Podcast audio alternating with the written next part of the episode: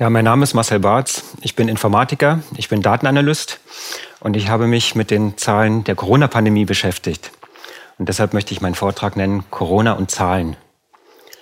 Und mit Zahlen, damit meine ich zum Beispiel diese Kennzahl Sieben-Tage-Inzidenz. Ja, die ist uns ja allen mittlerweile sehr ähm, bekannt und geläufig. Und wenn wir uns diese Zahl anschauen, dann hat die bei bestimmten hat die bestimmte Höhen und dann kann ich in die Verordnung schauen und dann weiß ich, was ich darf und was ich nicht darf bei dieser Inzidenz. Und wir sehen also, diese Zahlen haben direkten Einfluss auf mein Leben, auf unser aller Leben. Und wir alle schauen heute ja, mehr oder weniger auf diese Zahlen und wir richten uns danach. Und ich möchte die Frage stellen, werden uns die Corona-Zahlen neutral präsentiert? Also mit, mit uns, da meine ich wir als Bevölkerung. Und neutral, damit meine ich, ob uns diese Zahlen ja unverzerrt präsentiert werden. Ja, ob sie ein, ein Abbild der Wirklichkeit sind. Oder ob es sein könnte, dass uns diese Zahlen je nach Interessenlage anders dargestellt werden. Also der Volksmund sagt, traue keiner Statistik, die du nicht selbst gefälscht hast. Ja, da ist das Vertrauen oder Misstrauen drin. Und ich möchte fragen, können wir diesen Zahlen vertrauen und können wir denen, die uns diese Zahlen präsentieren, vertrauen? Und wenn ich da mal in mein privates Leben schaue, da gibt es auch Menschen, denen ich vertraue. Aber dieses Vertrauen war nicht einfach so da, sondern dieses Vertrauen hat sich gebildet, indem ich den Menschen kennenlerne, indem ich viel über ihn weiß. Und, und dann bildet sich dieses Vertrauen und irgendwann kann ich ihm auch blind vertrauen. Aber wenn jetzt ein wildfremder Mensch so in mein Leben kommt und an der Tür klingelt und sagt, kann ich mal deinen Laptop haben für drei Tage, dann würde ich sagen, hm, lieber nicht. Ich möchte ähm, zunächst über Kennzahlen und Dashboards ganz allgemein sprechen. Dashboards, damit meine ich so eine Übersicht mehrerer Kennzahlen, ähm, die uns helfen, uns zu orientieren. Ich möchte mehrere Corona-Dashboards vorstellen und ich möchte dann äh, zu meinem eigenen Corona-Dashboard kommen. Und also ich habe mir überlegt, wie, ein Corona-Dashboard aussehen könnte und ich möchte eine Geschichte erzählen, was mir mit diesem, mit meinem eigenen Corona-Dashboard passiert ist. Und zum Schluss möchte ich einen Ausblick geben. So, das soll der Fahrplan sein. Also jede Menge Stoff. Legen wir los. Äh, das ist so ein Dashboard, das wir alle ganz gut kennen, also das Armaturenbrett im Auto. Ja, da gibt es mehrere Kennzahlen nebeneinander angeordnet. Und hier gibt es zum Beispiel diese Geschwindigkeitsanzeige. Ja, da geht der Zeiger hoch und zeigt mir, wie viel Kilometer pro Stunde ich gerade fahre. Und dann gibt es hier zum Beispiel 50 km/h sind so rot markiert oder 30 km/h. Das sind so Schwellenwerte, die für mich als Autofahrer wichtig sind. Nämlich ähm, in geschlossenen Ortschaften ist es gut, wenn ich eben dann nur 50 km/h fahre und nicht schneller. Also Kennzahlen sind Informationskonzentrate, die mir helfen, als Benutzer mich zu orientieren und Entscheidungen zu treffen. Und dann gibt es auch so ganz einfache Kennzahlen wie so eine äh, Kontrolllampe, so eine Öllampe. Ja, wenn die leuchtet, dann sollte ich Maßnahmen einleiten. Zum Beispiel in die Werkstatt fahren hier und einen Ölwechsel machen. Und nun kann man sich hm, vorstellen, dass dieses Dashboard nicht einfach so da war, sondern dass sich jemand Gedanken machen musste, wie so ein Dashboard aussehen soll. Also ich sage immer, versuche hinter das Dashboard zu gucken. Ja, da gibt es eine zweite Ebene. Da war nämlich mal jemand, der hat dieses Dashboard entwickelt und da musste er Entscheidung treffen, welche Kennzahlen packt er damit rein und welche nicht. Also beim Auto zum Beispiel könnte man ja sich vorstellen, dass man 100 oder jede Menge Werte messen könnte, weiß nicht, die Temperatur sämtlicher Bauteile oder sowas, das könnte man alles anzeigen, aber er muss sich für wenige Kennzahlen entscheiden. Und die Frage ist, woran orientiert er sich bei dieser Entscheidung? Und die Antwort ist an den Zielen des Benutzers. Also die, die Benutzer, der Autofahrer könnte hier das Ziel haben, unversehrt von A nach B zu kommen, zum Beispiel. Ja, und der Dashboardbauer überlegt sich, welche Anzeigen könnten dafür hilfreich, hilfreich sein. Und nun es, möchte ich mal den Blick weiten und sagen, ja, der Dashboardbauer, der so viel Einflussmöglichkeiten hat auf diese Anzeigen, der kann, hat auch Einflussmöglichkeiten auf mich. Also ein, ein wohlwollender Dashboardbauer könnte zum Beispiel sagen, ich lasse die Geschwindigkeitsanzeige immer 5 km/h mehr anzeigen äh, als die echte Geschwindigkeit ist, weil er dann denkt, dann passieren weniger Unfälle und ähm, wenn man, wenn dann der Autofahrer mal äh, in die Radarkontrolle kommt, dann äh, freut er sich, dass er vielleicht weniger bezahlen muss oder sowas. Aber man kann sich sicher auch den ähm, ja, weniger netten Dashboardbauer vorstellen. Mal ein Beispiel. Sein Freund ist der Verkäufer von Motoröl und jetzt sorgt er dafür, dass diese Kontrolllampe nicht erst bei 30.000 gefahrenen Kilometern angeht, sondern schon bei 25.000. Ja, weil er möchte, dass sein Freund mehr Umsatz macht durch den Verkauf von Motoröl zum Beispiel. Also wir sehen, der Dashboardbauer hat großen Einfluss nicht nur auf die Kennzahlen, sondern auch auf den Benutzer des Dashboards. Und deshalb ist es wichtig, dass wir eben hinter das Dashboard gucken zu dem Benutzer und sagen, welche Ziele hatte der vor Augen, als er dieses Dashboard entwickelt hat. Und es ist vielleicht sogar gut, noch eine Ebene dahinter zu gucken, wer war denn der Auftraggeber, ja, für den Dashboardbauer und welche Interessen hatte der denn vielleicht? Und vielleicht gibt es noch eine Ebene dahinter, ähm, welche Gelder wurden denn dafür verwendet? Ja, also den Blick möchte ich weiten hinter die Kennzahlen zu den Dashboardbauer und zu den Auftraggebern.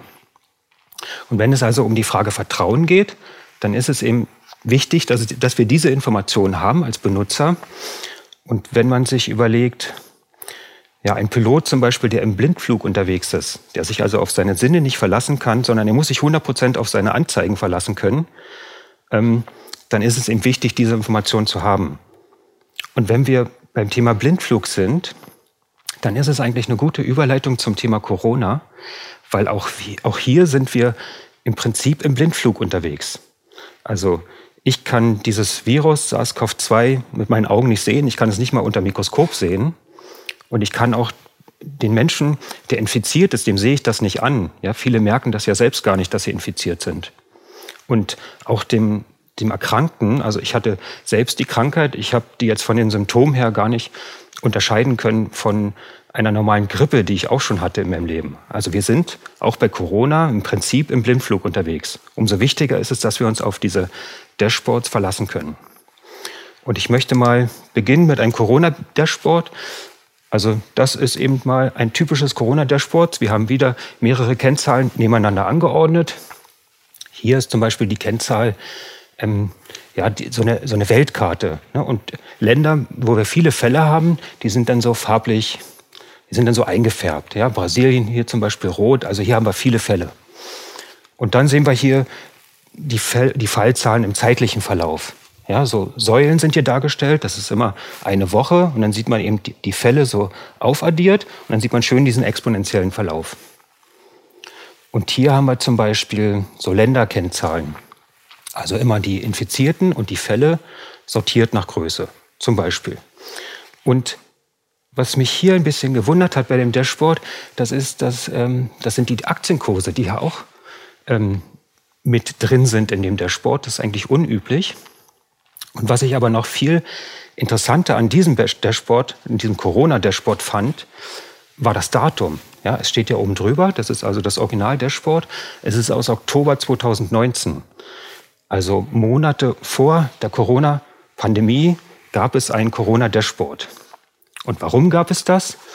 Es wurde entwickelt für eine Planübung, die stattgefunden hat, das Event 201.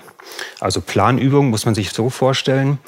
Da kommen also hochrangige Vertreter aus Behörden, aus Regierungen und aus Konzernen zusammen, setzen sich an einen Tisch und spielen einmal eine Corona-Pandemie durch. Ja, wer hat welche Kompetenzen, wer muss was organisieren, entscheiden. Und da ist dieses Dashboard im Hintergrund an der Wand und daran sieht man, wie sich die Lage entwickelt. Ja, exponentielles Wachstum und so weiter und da müssen die Teilnehmer reagieren. Und wenn wir uns jetzt fragen, ist, das, ist dieses Abbild, äh, dieses Dashboard eigentlich ein Abbild der Wirklichkeit? Ja, also zeigen diese Kennzahlen das an, was ist? Dann muss man sagen, nein, überhaupt nicht. Denn es ist ja komplett fiktiv. Es gab ja überhaupt gar keine Corona-Pandemie. Ja, und wenn wir wieder den Blick weiten zum, zu dem, der dieses Dashboard gebaut hat und zu dem, der es beauftragt hat, dann ja, kann man zunächst mal sagen, offensichtlich hat der Dashboard-Bauer sich überlegt, die Aktienkurse werden gut, als Kennzahl mit darzustellen für die Benutzer des Dashboards. Und diese Benutzer des Dashboards waren ja eigentlich nur die wenigen Teilnehmer dieser Planübung. Ja? Und wenn wir dann jetzt weiter gucken, wer war der Auftraggeber, ähm, welche Interessen sind da, dann müssen wir also schauen, wer hat dieses Event 201 veranstaltet. Und das sind hier eben die Veranstalter. Also das ist eben die medizinische Fakultät der Johns Hopkins University, das World Economic Forum und die Bill and Melinda Gates Foundation. Und wenn wir jetzt also, wenn es darum geht, Vertrauen aufzubauen, dann muss man jetzt gucken, wer sind diese Institutionen, wer ist dort Mitglied, ähm, welche Interessen könnten da sein, welche äh, Gelder sind da im Hintergrund und so weiter. Ja, das gehört an der Stelle eben mit dazu. Okay, machen wir mal einen Zeitsprung jetzt drei Monate nach vorne. Jetzt haben wir die wirkliche Corona-Pandemie und dieselbe Einrichtung, die dieses Dashboard gebaut hat für die Pla Planübung, hat auch jetzt das Dashboard parat, das weltweit ähm, Beachtung findet. Ja? Dieses, ich sage mal, das ist die Mutter aller Dashboards. Das Dashboard der Johns Hopkins University. Also wir haben wieder mehrere Kennzahlen nebeneinander angeordnet. Wir haben hier die Weltkarte ne, mit diesen Kreisen, die sich ausbreiten, die Infektionsherde.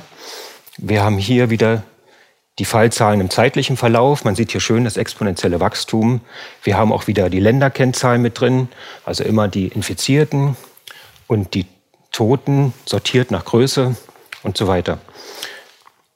Und wenn ich jetzt mal auf dieses Dashboard schaue, als jemand, der selber Dashboards mal entwickelt hat und mal mutmaßen sollte, was sich hier der Dashboardbauer gedacht hat, dann fällt mir zunächst auf, also es gibt drei Farben, ja, die Infizierten, die Toten und die Impfungen. Und diese Infizierten sind hier so als Kreise dargestellt. Also mich erinnert das an Bakterienstämme in einer Petrischale. Ja, diese Infektionsherde breiten sich aus. Ganz Europa ist schon infiziert. Deutschland kann man kaum noch erkennen. So. Und, und rot führt zu weiß. Also viele Infizierten, das heißt, wir haben auch viele Tote. Und die einzige Hoffnung, das einzige Grün in diesem Dashboard ist eben die Impfung. Ne? Grün verhindert Rot und damit haben wir weniger Weiß. Das erkenne ich so als, als Idee hier hinter. Und was mich bei diesem Dashboard irritiert, sind die vielen absoluten Zahlen. Also zum Beispiel bei den Länderkennzahlen da sieht man einfach nur die Fallzahlen pro Land aufaddiert. Und ich frage mich, wo ist die Aussagekraft für den Benutzer des Dashboards? Ja, denn in diesen Ländern leben ja äh, sehr unterschiedlich viele Menschen. Also hier ist USA und Polen und äh, England und so weiter, alle in einer Liste, aber nur mit absoluten Zahlen. Also wenn ich diese Zahlen in Bezug gesetzt hätte zur Bevölkerung, ja, dann hätten dann hätte diese Liste auch eine Aussagekraft. Dann könnte man sagen, ja, also in die Länder, die äh, weiter oben stehen in der Liste, da reise ich jetzt nicht mehr ein, da ist mir das, das Risiko zu groß. Aber so mit den absoluten Zahlen ist die Aussagekraft eigentlich gering.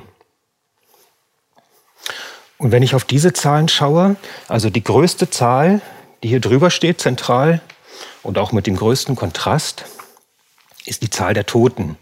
Und zwar summiert über alle Länder summiert auch über Jahre hinweg eine riesig große Zahl.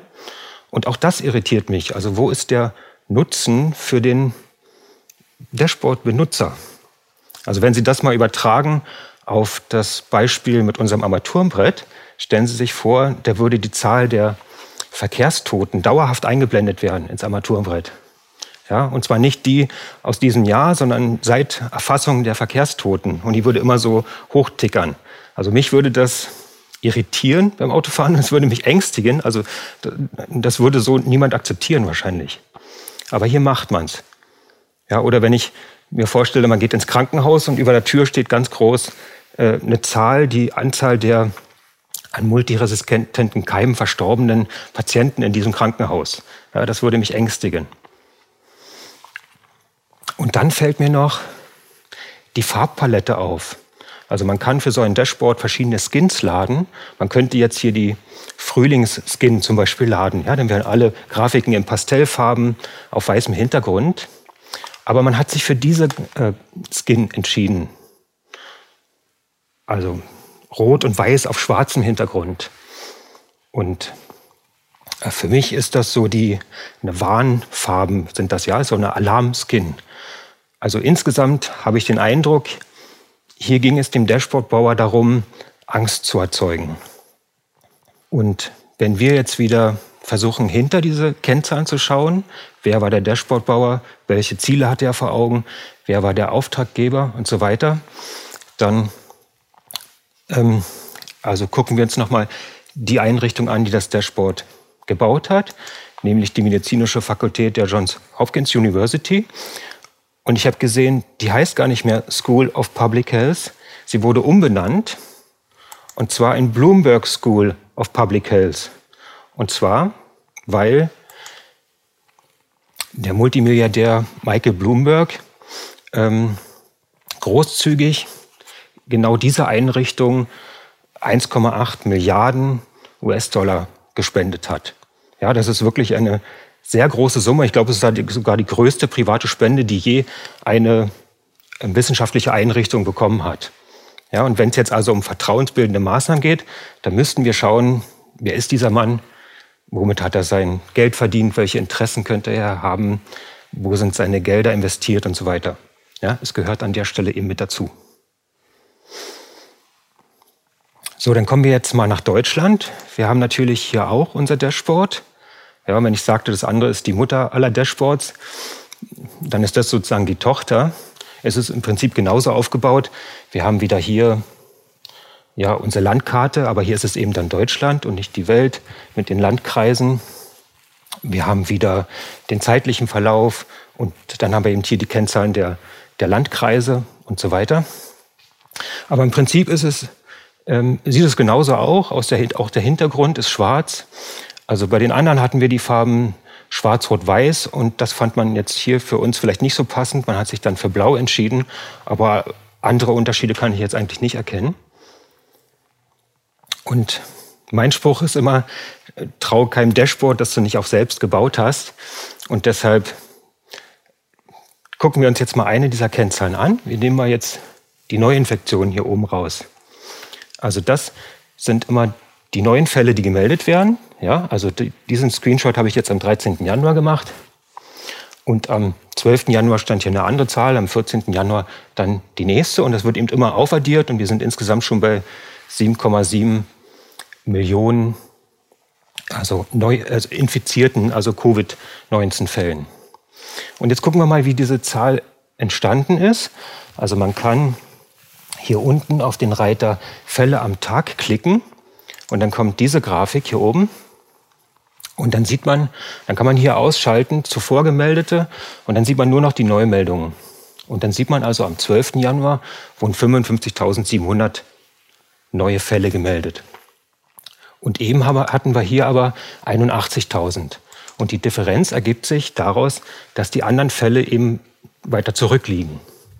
Und dann kann man auch den Schieber, hier oben ist so ein Zeitschieber, den kann man rüberschieben, dann sieht man, wie alt diese Fälle sind. Und dann habe ich mich doch gewundert, dass die Fälle bis zum 14.07.2020 zurückgehen. Also nicht 21, sondern 20. Also sehr alte äh, Meldungen, die aber jetzt am 13. Januar erst in die Kennzahl Neuinfektion mit reingehen, die ja ähm, maßgeblich auch für die, oder daraus wird ja die Sieben-Tage-Inzidenz berechnet. Also die Menschen, die hier infiziert waren, sind sicher längst genesen. Sie kommen aber erst anderthalb Jahre später in die Statistik rein und beeinflussen damit die Sieben-Tage-Inzidenz, die wieder direkt Einfluss auf mein Leben hat. Also das kann man durchaus in Frage stellen, warum man das so macht. Also ne, traue keinem Dashboard, das du nicht selbst gebaut hast. Ich plädiere dafür, dass wir immer ein bisschen hinter diese Zahlen gucken, wie entstehen die und dann kann man eben auch, ja, wenn man weiß, wie sie entstehen, dann kann man ihnen auch vertrauen. So, dann komme ich nun mal zu meinem eigenen Dashboard. Ich hatte ja erzählt, da möchte ich eine kleine Geschichte erzählen, die mir passiert ist im letzten Jahr. Also ich habe einen Freund und der nahm die Pandemie nicht so ernst und auch die Maßnahmen nicht so ernst. Und das hat mich verärgert und deshalb habe ich gesagt, pass auf, ich zeige dir, wie es aussah in 2020 und dazu baue ich mir ein eigenes Dashboard und da packe ich die Kennzahlen rein, die ich für wichtig erachte. Da habe ich die Kennzahl der Infizierten in 2020 genommen. Ich nehme die ähm, Covid-19-Patienten in Krankenhäusern. Ich nehme die Toten in Deutschland in 2020 im Zusammenhang mit Covid-19 und die Toten insgesamt in Deutschland. Und wenn ich jetzt mein Dashboard fülle mit den, mit den offiziellen Zahlen, dann sieht das so aus. Also die Toten insgesamt in Deutschland, das bekomme ich ähm, beim Statistischen Bundesamt. Ja, das ist so über das ganze Jahr gesehen, diese schwarze Kurve hier. Das sind also die Sterbefälle in Deutschland. Und wenn man die im Vergleich sieht zu den Jahren davor, ja, das ist hier diese blaue Kurve, dann sieht man eben deutliche Flächen von Übersterblichkeit. Ja, das sind diese orangen Flächen hier. Also das zeigt die Situation bei den Sterbefällen, deutliche Übersterblichkeit. Und wenn wir also uns die Todesfälle im Zusammenhang mit Covid-19 anschauen, dann gucken wir aufs Dashboard vom RKI und dann sehen wir eben hier die Kennzahl der Todesfälle in 2020. Und hier haben wir die äh, Situation auf den Intensivstationen. Also das ist das Divi-Intensivregister, die erfassen das. Und dann sieht man hier im Verlauf der Zeit ähm, große Flächen, hier diese eingefärbten Flächen, wo wir also Covid-19-Patienten auf der Intensivstation hatten. Ja, das waren mal mehr, mal waren es weniger, aber insgesamt doch erheblich viele. Und hier sieht man die, die Karte mit den Landkreisen und das sind die freien Betten. Und dann sieht man viele Landkreise, die schon rot eingefärbt sind, weil es eben immer weniger Betten gab im Verlauf ähm, des Jahres 2020. Und hier bei der Kennzahl der Infizierten, da können wir auch wieder direkt ins Dashboard vom RKI gehen und dann sehen wir eben die Infizierten äh, pro Landkreis oder eben im zeitlichen Verlauf. So, das war die Situation und jetzt möchte ich sie mal noch zahlenmäßig äh, benennen. Also wir hatten 985.600 Tote insgesamt in Deutschland. Das waren eben 46.000 mehr in 2020 als zum Beispiel in 2019. Also Übersterblichkeit. Und wir haben hier 47.860 Todesfälle im Zusammenhang mit Covid-19. Ja, eine ziemlich große Zahl. Und das hier die 36.900 Covid-19-Patienten auf Intensivstationen, auch eine enorm große Zahl und insgesamt 176.000 in allen Krankenhäusern in Deutschland und über 1,7 Millionen Infizierte. So, das war also die Wirklichkeit in 2020 und das wollte ich also meinem Freund jetzt zeigen und ich dachte mir, es ist vielleicht ein bisschen komplex, ich vereinfache das mal und das will ich jetzt mal machen, will diese Anzeigen auf das Wesentliche reduzieren. Ja, so wie wir das auf Anzeigen, wie wir das aus dem Auto vielleicht kennen. Ja? Ein einfaches Dashboard. Nämlich mache ich da einen grünen Bereich und einen roten Bereich und dann sieht man, der Zeiger steht auf Übersterblichkeit. Ja, hier ist die Untersterblichkeit, hier ist die Übersterblichkeit und in 2020, ich hatte es erklärt, hatten wir eine Übersterblichkeit. Und hier mache ich so einen Zeiger hin, ja, wie so ein Geschwindigkeitsanzeiger. Und der zeigt an, wie viel Covid-19-Tote wir haben. Ja, und in ganz 2020 ist der Zeiger immer nur in eine Richtung gegangen, auch immer schneller. Und im Jahresende stand er eben bei 47.800. Und hier für die freien Betten, da nehme ich auch so eine Anzeige mit Zeiger, aber der Zeiger geht nach unten. Ja, es werden immer weniger freie Betten und der ist eben schon nah an, den, an dem roten Bereich dran, an der Notfallreserve. Ja, diese Anzeige mit den vielen Landkreisen vereinfache ich mal, indem ich einfach nur den Zeiger anzeige und den ganz im ganzen Jahr 2020 ging der immer weiter nach unten. Und hier habe ich mal so eine kleine Warnleuchte gemalt, so wie wir die vom Auto her kennen. Und die sollen mal die Arbeitsbedingungen der Pflegekräfte auf der Intensivstation verdeutlichen. Ja, und diese Leuchte, die, die, die, die warnt, also die, die brennt schon, diese Lampe.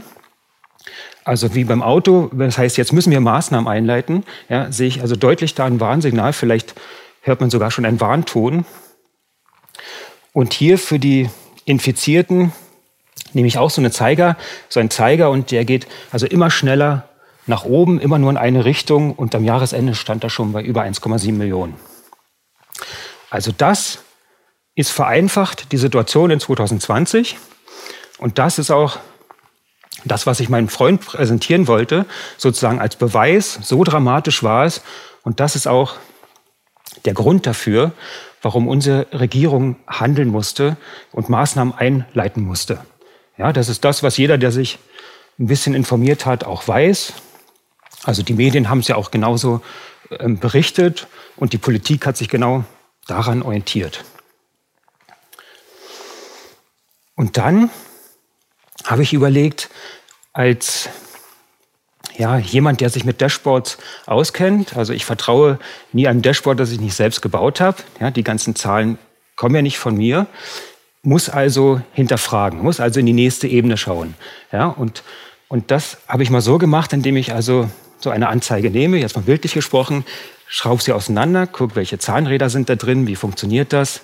Dann geht da hinten vielleicht ein Kabel raus, dann gucke ich das Kabel lang, wo ist das Messgerät, ja, wo ist der Sensor, den schraube ich dann auch auseinander und dann gucke ich mal, ähm, wie da so diese Zahlen zustande kommen. Und das will ich jetzt mal exemplarisch für die erste Anzeige machen, der Sterblichkeit.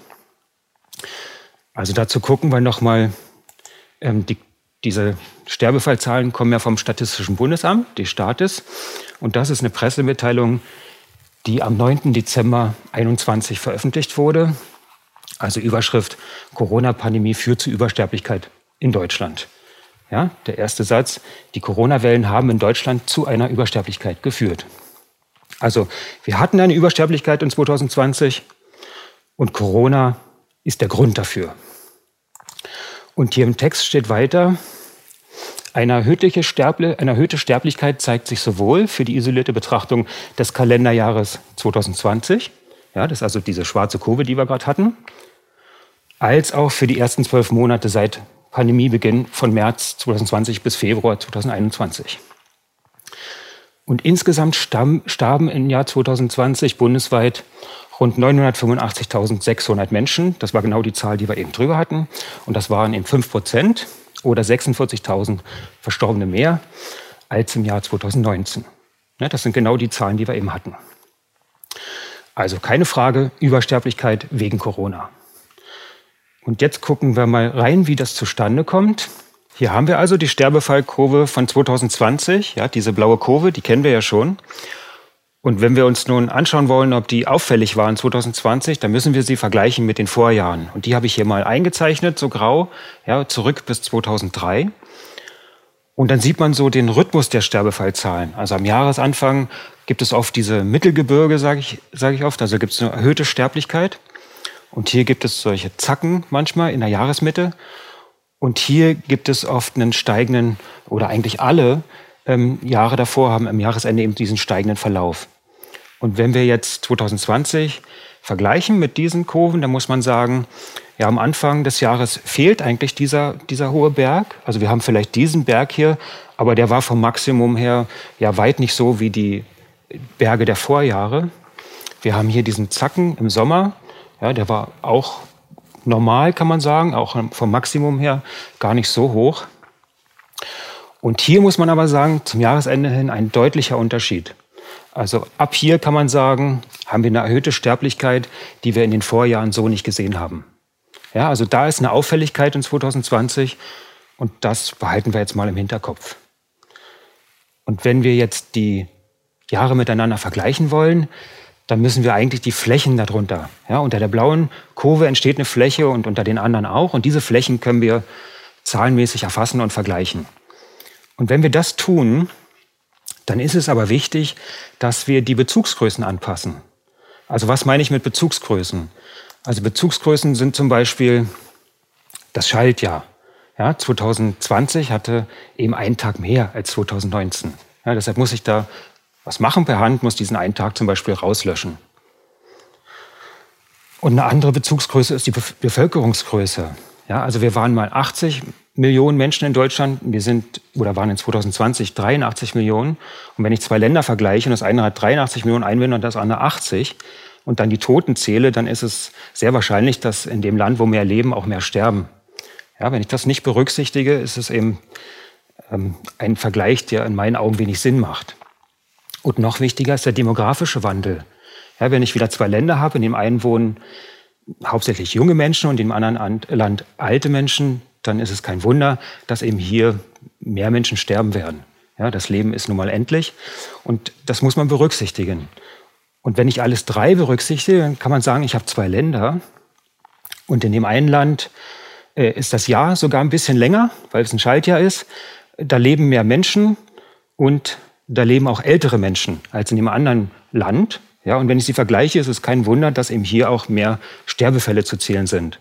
Und dann ist es eben nicht so sinnvoll, einfach nur die Anzahl der Sterbefälle, also nur die Nettozahlen zu nehmen, sondern ich muss eben hier was tun vorher. Und dieses Anpassen, das Bevölkerungswachstum und der, der Demografie, das habe ich hier in der nächsten Tabelle mal dargestellt. Also hier sieht man nach Altersgruppen, ja, ich habe hier die 30 bis 40-Jährigen, 40 bis 50-Jährigen, immer so in eine Gruppe gepackt, neun Gruppen.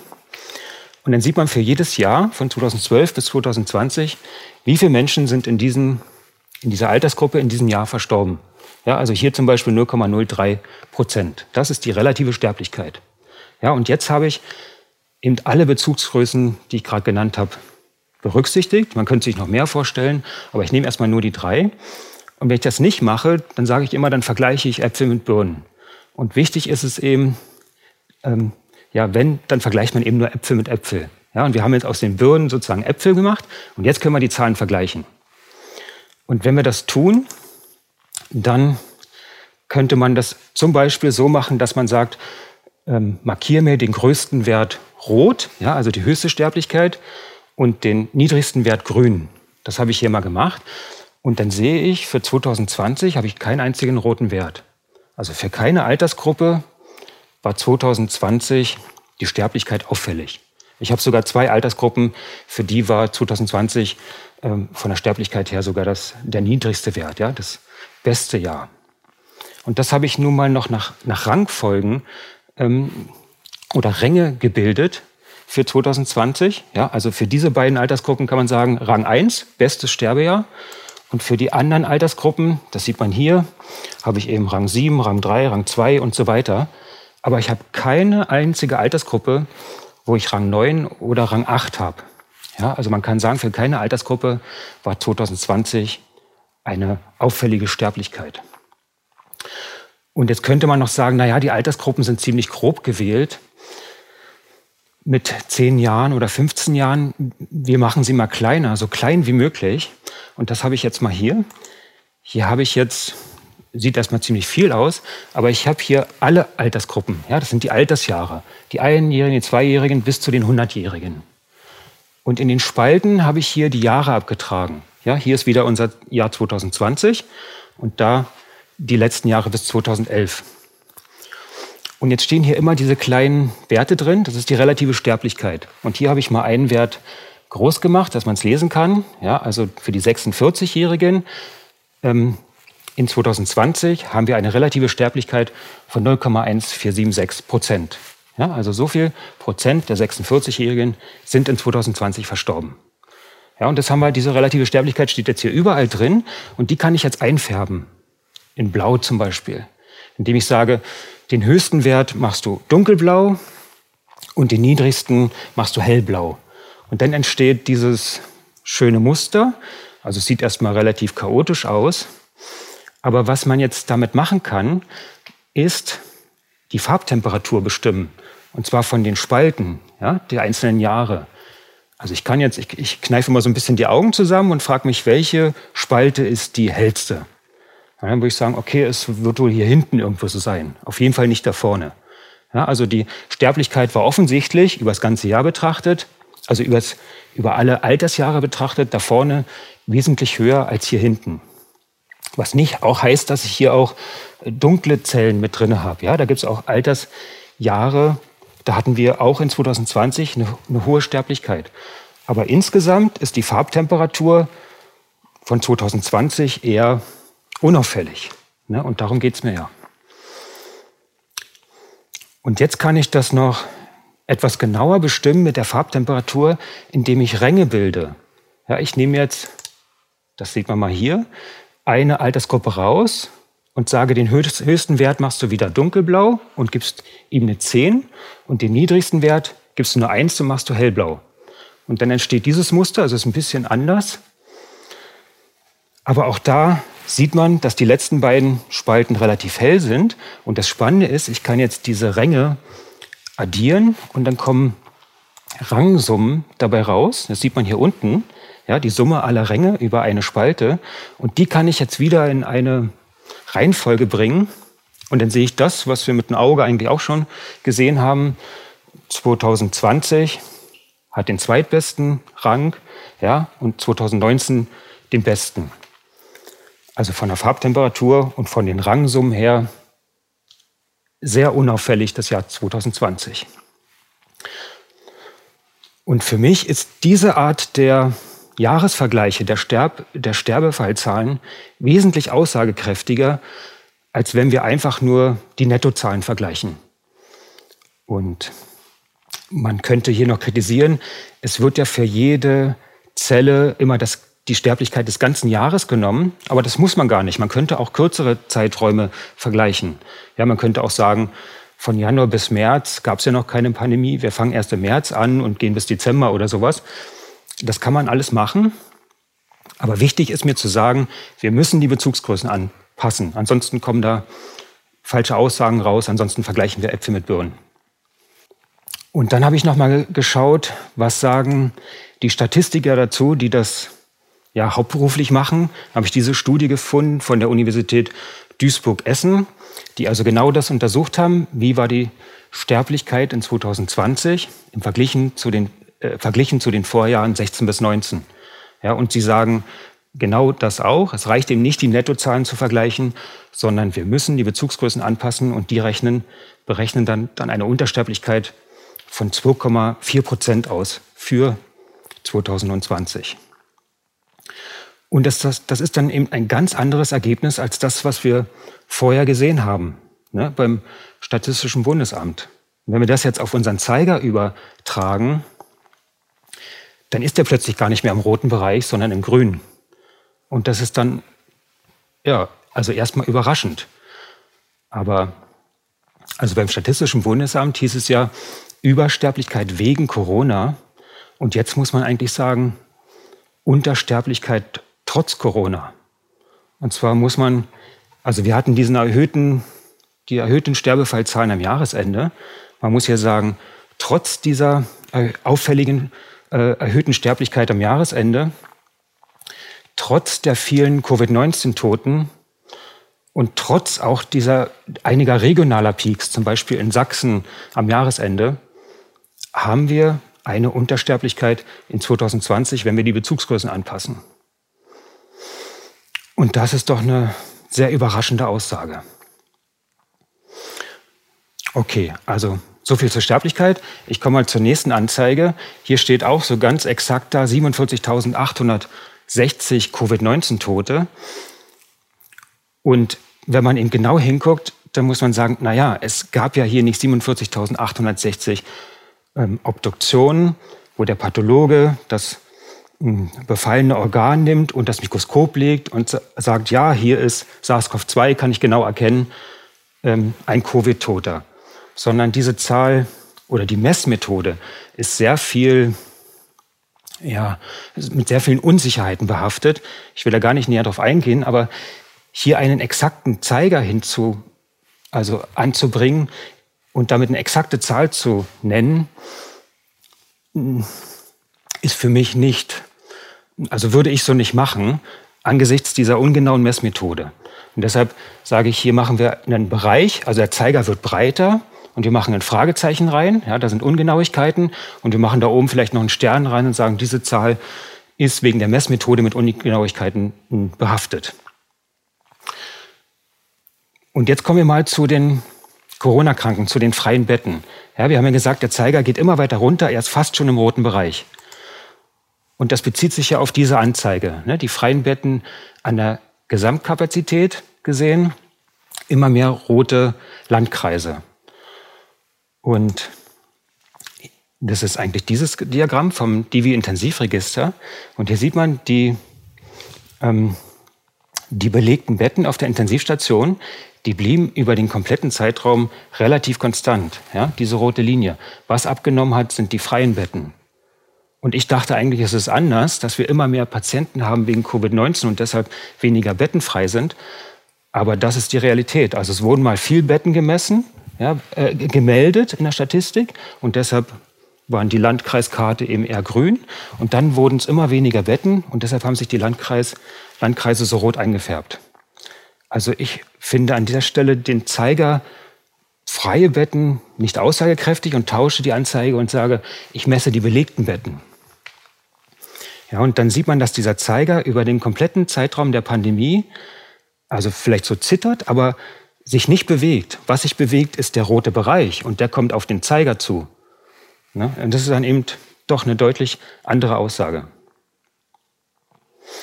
Und wenn man hier diese Warnlampe anschaut und recherchiert, dann merkt man, die Arbeitsbedingungen der Pflegekräfte auf den Intensivstationen, die war auch schon vor 2020 ähm, auf, also schwierig. Das heißt, diese Warnlampe war eigentlich auch schon vorher an. Die hat in 19 und in 18 auch schon ähm, geleuchtet. Man könnte sagen, in 2020 wurde sie noch mal ein bisschen heller, aber es ist kein neues Phänomen. Und jetzt kommen wir mal hier zu den Infizierten. Wenn wir uns diese Anzeige angucken, dann ist es ja, sind es ja äh, PCR-Test Positive, die wir hier zählen. Ja? Also wir müssen uns das Messgerät angucken und das Messgerät an der Stelle ist der PCR-Test. Und zudem könnte man sicher viel sagen. Ich will mal mich auf wenige Aspekte beschränken. Also Stichwort, kann ein positiver Test etwas über Infektion aussagen? Ja, kann der Test ein lebensfähiges Virus nachweisen? Ja, das kann er nicht. Das sagt auch Anthony Fauci so. Und ich höre immer, aber der Test ist doch so exakt. Ja, was soll denn da schon falsch sein? Und das ist ein Missverständnis, glaube ich, was ich mal kurz ähm, ja, ansprechen möchte. Wenn wir also die Aussagekraft des, des PCR-Testes beurteilen wollen, dann haben wir eben die Sensitivität und wir haben aber auch die Spezifität. Ja, wir müssen uns immer beide Werte angucken. Und wir nehmen jetzt hier mal ein Beispiel, dass beide Werte bei 99 Prozent sind. Und wenn wir 100, wenn wir 10.000 ähm, Personen testen und von einer Durchseuchung von 1 Prozent ausgehen, also heißt 1 Prozent wurde mit dem Virus, kam mit dem Virus in Kontakt, dann haben wir bei den 10.000 Proben de facto 100 positive dabei und 9.900 negative. Und wenn wir jetzt eben mit 99 Prozent Sensitivität, also das ist sozusagen die Empfindlichkeit des Testes, wie empfindlich ist er, dann findet er eben von den 199 und ein falsch negativer ist dabei, den hat er eben nicht gefunden. Und die Spezifität, die sagt was aus über die Genauigkeit. Ja, und er ist sehr genau mit 99 ähm, Prozent. Das heißt, die 99 Prozent findet er, er auch. Aber ein Prozent findet er eben nicht und die sind falsch positiv. Und wenn ich mir nun die positiven Ergebnisse anschaue, dann sehe ich, dass die Hälfte von den 198 falsch positiv sind. Ja, und das heißt, ich habe einen Vorhersagewert, einen positiven Vorhersagewert von nur 50 Prozent. Also Positive Predictive Value heißt der. Also 50 Prozent ist nicht hoch, da könnte ich eigentlich auch eine Münze werfen. Und das bei diesen hohen Werten. Und jetzt mache ich mal ein extremes Beispiel. Wir haben also eine Empfindlichkeit von 100 Prozent. Ja, er findet alles Positive raus. Und dann haben wir also null Negative, null falsch Negative. Alle 100 wurden gefunden. Und wir haben trotzdem einen Vorhersagewert von nur 50 Prozent. Obwohl wir hier die beste Empfindlichkeit haben, die, die möglich ist. Also meine, mein Plädoyer wäre, nicht nur auf diesen Wert zu schauen, sondern wir müssen auf diese Vorhersagewerte schauen und wir müssen wissen, wie hoch die Durchseuchung in der Bevölkerung ist. Weil dieser, der Wert nimmt enormen Einfluss auf die Aussagekraft des PCR-Tests. Und ein Prozent, davon gehen viele aus, ist gerade im Sommer ein durchaus realistischer Wert.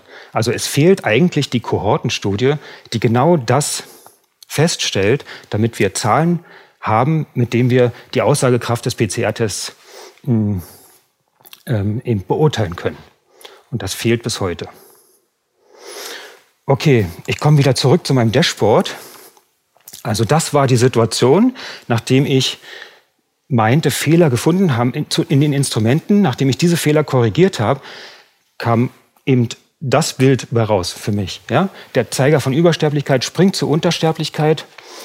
Diese Zahl ist mit Ungenauigkeiten behaftet. Hier ist eher so ein Bereich als ein genauer Zeiger. Die Anzeige der freien Betten macht keinen Sinn. Weil dann denkt man, das Virus ist ähm, die Ursache, aber es hat eigentlich mit menschlichen Entscheidungen zu tun. Ja? Die Anzeige der belegten Betten macht viel mehr Sinn. Die Warnleuchte war schon vorher an und auch diese Anzeige ist mit großen ja, Unsicherheiten behaftet. Also ich war erstmal überrascht und habe meinem Freund also gesagt, guck mal, so sieht die Situation aus, ich verstehe es nicht. Aber ich ging davon aus, ich habe hier irgendwo einen Denkfehler gemacht. Deshalb dachte ich, nehme ich die Zahlen und frage andere in meinem Bekannten- äh, und Freundeskreis. Ja, bin ich also von Wohnzimmer zu Wohnzimmer gegangen und habe gesagt, hier schaut mal, wo ist denn da mein Denkfehler? Aber den konnte mir keiner zeigen. Dann habe ich gedacht, okay, dann, dann lade ich das äh, auf YouTube hoch. Und da gibt es dann, ja, das habe ich dann gemacht und dann gab es wirklich reichlich Feedback. Also hunderte, tausende äh, Kommentare und E-Mails kamen dann, mehr als ich äh, schaffte zu lesen. Und es war dann überraschend für mich zu sehen, dass ähm, ja, viele sich noch viel intensiver mit dem Thema beschäftigen und mich eher bekräftigt haben in meiner Analyse. Ja, da habe promoviert zu dem Thema. Hier sind folgende Anlagen 1 bis 17. Schau dir das nochmal an. Ja, ich wurde auch auf Fehler hingewiesen, aber die Grundaussagen in meinem Vortrag, den ich da hochgeladen hatten, hatte, waren korrekt. Ja, und das hat mich natürlich überrascht, weil ich dachte, wie kann denn das sein? Ja, wie kann denn sowas über, übersehen worden sein? Und dann dachte ich, okay, wenn's, was mache ich damit? Also wenn es brennt, rufe ich die Feuerwehr. Als mein Fahrrad geklaut wurde, da habe ich die Polizei angerufen. Und wen rufe ich jetzt an, wenn ich so ein, so ein dramatisches Ergebnis hier finde? Und dann fiel mir na klar, das ist die Aufgabe der Medien. Also habe ich sämtliche Redaktionen angeschrieben, den Spiegel, die Süddeutsche, die äh, Bild-Zeitung und die Frankfurter Allgemeine Zeitung und ZDF, ARD, allen habe ich geschrieben. Hier ist mein Vortrag, ähm, hier sind meine Zahlen, bitte rufen Sie mich an. Ja, und ich habe schon die Titelstory beim Spiegel gesehen. Ähm, schwerwiegende Fehler in den ähm, Kennzahlen entdeckt. Lage muss neu beurteilt werden oder sowas. Und dann saß ich also vor meinem Telefon und nichts passierte. Und dann dachte ich, das muss doch, es muss, das ist doch eine Riesenstory. Warum melden die sich denn nicht? Und dann, da meldeten sich doch noch zwei Journalisten, nämlich die Faktenchecker, ja, Korrektiv und Volksverpetzer haben sich damit beschäftigt. Dachte ich, super, endlich mal Interesse. Können wir also die Köpfe zusammenstecken und schauen, wo meine Zahlen hier sind und was wir da gemeinsam finden. Aber dann war ich überrascht, dass, also der Volksverpetzer hat dann einfach so seinen Faktencheck veröffentlicht und Korrektiv hat, also da gab es einen Austausch und dann konnte ich genau sagen, was ich zu welchen Anzeigen äh, ich wie gefunden habe und so weiter. Aber als sie dann ihren Faktencheck veröffentlicht haben, äh, war ich geschockt, weil da stand das, was ich gesagt habe, so gar nicht drin, sondern sie haben sich einzelne Sachen rausgepickt und sie haben sich vor allen Dingen dann auf mich eingeschossen. Also da wurde dann gesagt, Barth ist ein Lügner, er ist ein Pandemieleugner, ein Querdenker, ein Schwobler, ich weiß nicht was alles. Also, und, und die wesentlichen Aspekte, die ich Ihnen gezeigt habe, die, die, die wurden einfach so vom Tisch gewischt. Äh, so, da war ich schockiert, dachte, wie kann das denn sein? Also ich, ich, ich war seitdem ein, oder ich bin ein Schmuddelkind seitdem abgestempelt, Feierabend. Also das war ein Schock letztlich im, im letzten Jahr. Und das waren eigentlich eine ganze Kaskade von Schockmomenten, die ich erlebt habe. Ja, wenn ich das nochmal Revue passieren lassen darf. Also erst der Schock, oh Corona, Angst vor Krankheit, Angst um meine Kinder. Und dann der Schock, oh mein Freund nimmt das gar nicht ernst, wie kann er nur? Es ist doch so klar, die Situation. Und dann der Schock, wenn ich mir die Instrumente angucke, hier die Anzeigen, dann, dann erkenne ich da Fehler und wenn ich sie korrigiere, ergibt sich ein ganz anderes Bild. Das war so der größte Schock, das kann doch gar nicht sein. Und als ich dann, ja, als sich das bestätigt hat, nachdem eben viele hundert Menschen das eben, ja, mir Informationen zugeschickt haben, die ich mitverarbeitet habe und sozusagen meine Selbstzweifel nach oben gingen und oder Selbstzweifel gingen nach unten. Also ich dachte, okay, es, es scheint wirklich so zu sein. Und mein Vertrauen in diese Einrichtungen, die für diese Zahlen zuständig sind, äh, ging immer weiter nach unten. Und dann gab es den Schock, dass die Medien sich einfach wegdrehen, nichts damit zu tun haben wollen und die Faktenchecker kommen und er noch eins draufhauen und ich damit abgestempelt bin. Dachte ich, wie kann das sein? In welcher Welt lebe ich denn hier? Also ich, ich habe vor kurzem diesen Film Matrix nochmal gesehen, ja, wo Neo aufwacht in der Badewanne, sich so aus Schleim befreit und sich so einen Schlauch aus dem Mund zieht und, und sich neu orientieren muss. Und so komme ich mir gerade vor. Ich habe das Gefühl, ich habe in einer Traumwelt gelebt und jetzt plötzlich ähm, muss ich nochmal komplett mich neu orientieren. Und ich habe in Vorbereitung auf diesen Vortrag mir die anderen Referenten angeschaut, die hier auf dieser Bühne, Bühne standen. Ja, Paul Schreier, ähm, Dirk Pohlmann, Michael Mayen oder Daniele Ganser. Das, was sich da auftut für mich, ist völlig neu. Und es, es, ich habe das Gefühl, aber plötzlich sortiert sich wieder alles neu. Ich muss irgendwie das, mein ganzes Weltbild nochmal überdenken und muss hier oben nochmal alles neu verschachteln. Also, also, ja, Sie sehen hier jemanden, der plötzlich nochmal ein komplett neues Weltbild aufbauen muss. Ja, okay. So viel dazu. Ich will nun zum Schluss versuchen, eine Erklärung zu liefern, warum ich denke, dass viele Menschen das Problem, was ich hier erkannt habe und das, was mir auch passiert habe, so gar nicht sehen können, ähm, weil, das muss man vielleicht mal so erklären, also wenn sich jemand interessiert für ein Themengebiet, wie zum Beispiel die Sterbefälle, ja, dann landet er automatisch bei den Sonderauswertungen für, den, für die Sterbefälle beim Statistischen Bundesamt. Ja, und egal wer das ist, das könnte jetzt jeder Bürger sein, das könnte aber auch meine Landrätin sein, die sich nochmal informieren möchte oder ein Faktenchecker. Er landet automatisch hier und da ist alles perfekt aufbereitet.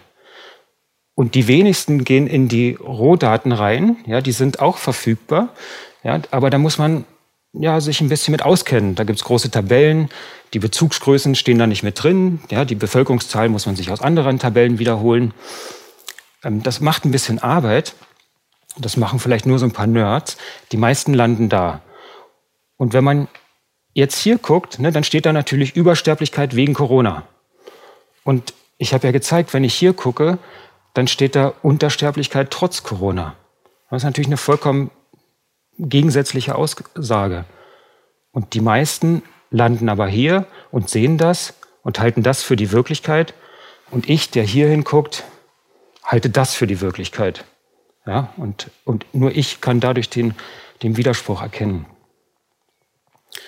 Und das ist auch bei anderen Themen so, wenn wir zum Beispiel über Intensivbetten uns intensiv, äh, informieren wollen, dann landen wir natürlich automatisch beim Divi-Intensivregister. Und da ist alles perfekt aufbereitet. Ne? Und da steht Alarm, Alarm, Covid-19.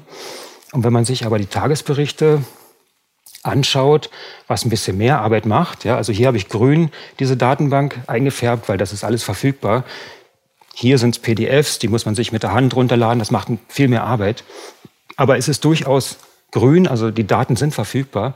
Und hier ergibt sich eben ein ganz anderes Bild. Ne, ich habe das mit, den, mit dem Zeiger der belegten Betten gezeigt, der sich über den Zeitraum überhaupt nicht verändert hat. Oder auch bei den Fallzahlen zu den Infizierten. Wir bräuchten eigentlich ähm, eine große Kohortenstudie, um darüber Aussagen treffen zu können. Die haben wir aber bis heute in Deutschland nicht. Aber man landet beim Dashboard vom Robert Koch Institut und da ist alles super aufbereitet. Ja? Und wenn wir uns über Covid-19-Tote informieren wollten, dann bräuchten wir eigentlich Daten vieler obduzierter Covid-19-Toter. Haben wir aber nicht. Rote, rote Datenbank. Ja, wir haben das Dashboard von der Johns Hopkins University und da stehen natürlich große Zahlen drin, aber wie ich schon sagte, hm, für mich ist da ein großes Fragezeichen dran.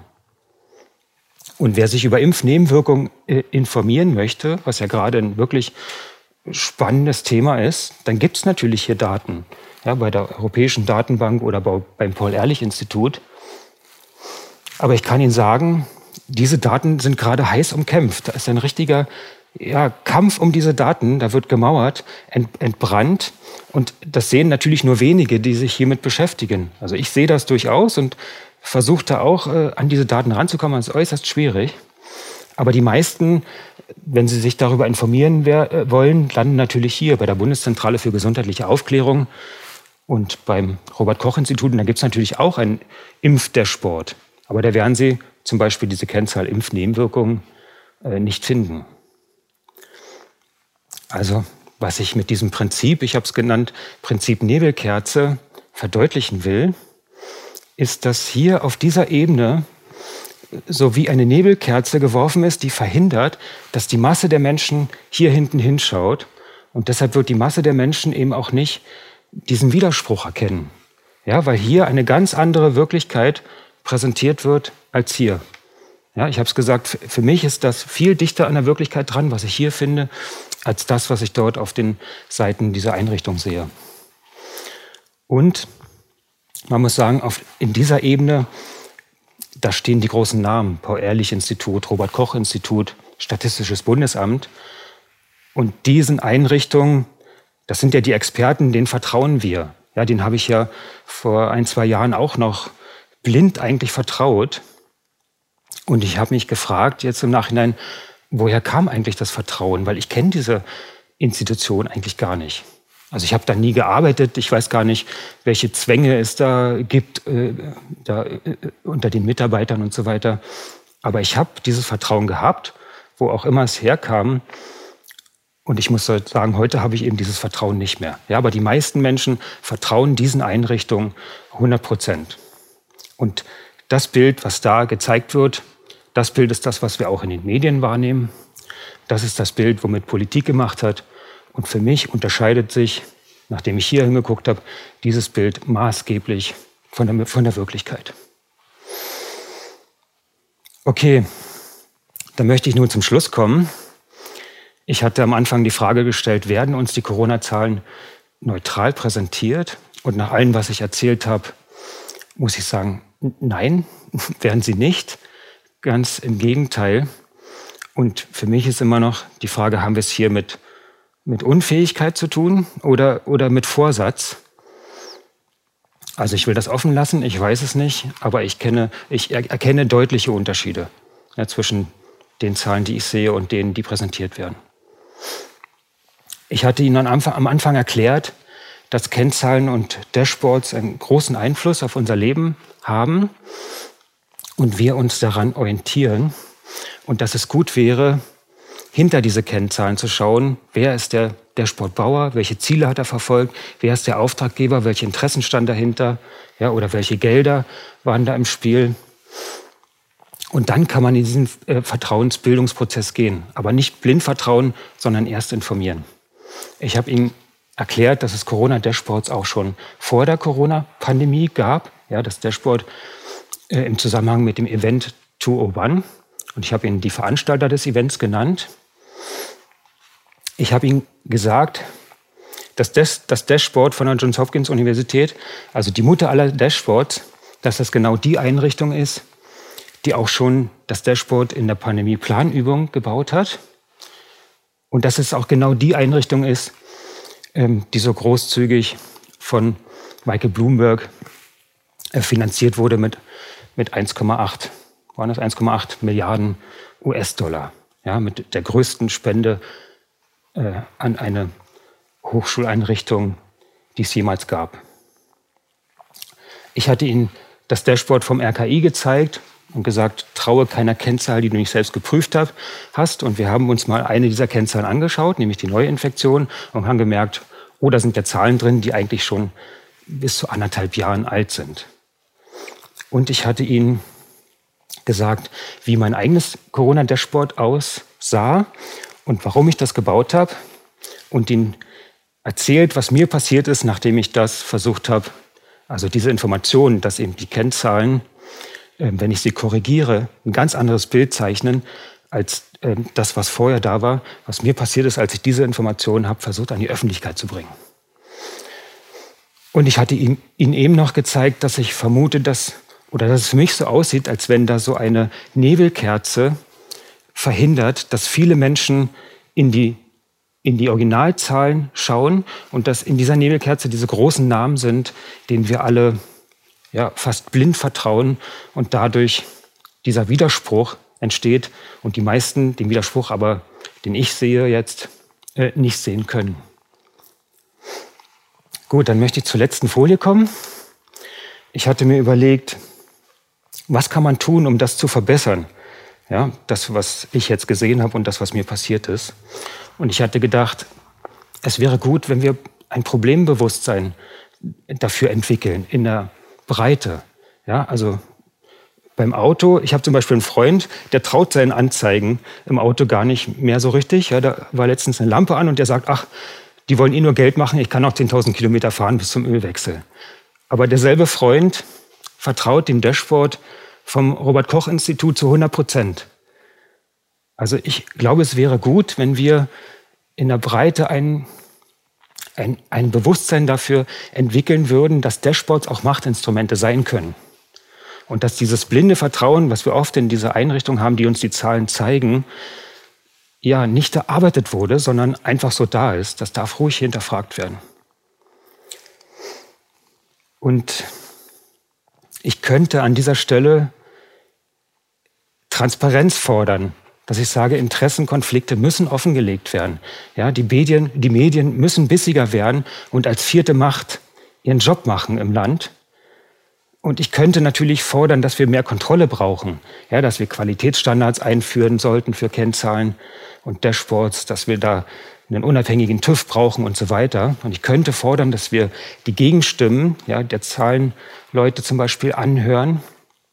Aber dann ist mir eingefallen, es ist eigentlich naiv. Also, na klar, ich könnte das alles jetzt, diese Forderungen energisch hier vortragen, aber es ist eigentlich heiße Luft. Weil wenn, die wirklich, wenn das stimmt, was ich heute hier so erzählt habe, oder in groben Teilen stimmt, und wenn das stimmt, was andere Referenten hier auf dieser Bühne erzählt haben, dann leben wir in einer vollkommen anderen Welt als die, die ich bis vor kurzem noch für real gehalten habe, ja, und das, die, die vielleicht alle für uns äh, als real empfinden. Und dann ist dieses Machtgefälle zwischen denen, die uns die Zahlen präsentieren, und uns, die wir diese Zahlen konsumieren und uns danach richten müssen, so riesig, dass sich an diesen Gefälle und an diesen Strukturen nichts ändern wird. Nichts nicht durch solche Forderungen oder durch so einen Vortrag befürchte ich, dass sich nichts daran ändern wird. Also auch wenn diesen Vortrag jetzt 100.000 Menschen sehen oder eine Million Menschen sehen, ja, ich weiß nicht, inwiefern das etwas ändern soll. Ich befürchte dann eher, dass das, was mir im Kleinen passiert ist, ja, dann Medien drehen sich weg, Faktenchecker hauen drauf, YouTube-Kanal wird gesperrt, Schmuddelkind Deckel drauf, dass das dann eher im Großen auch passiert. Ja, das, das wünsche ich diesem Kanal auf keinen Fall. Aber nach allem, was ich bisher oder nach dem Weltbild, was sich für mich jetzt neu eröffnet, muss ich fast genau so etwas befürchten. Also ich wollte diesen Vortrag ähm, mit einem positiven Fazit beenden, aber nach allem, was ich, was ich, bis, was ich jetzt so sehe, ähm, kann ich damit leider nicht dienen. Also Sie erleben mich an dieser Stelle eher äh, ratlos und verzweifelt und ich wüsste nicht, wie man etwas an diesem System, was ich erkenne, ähm, ändern sollte. Also es tut mir leid, kein Happy End. Ich bedanke mich trotzdem für die Aufmerksamkeit und beende hier meinen Vortrag. Vielen Dank.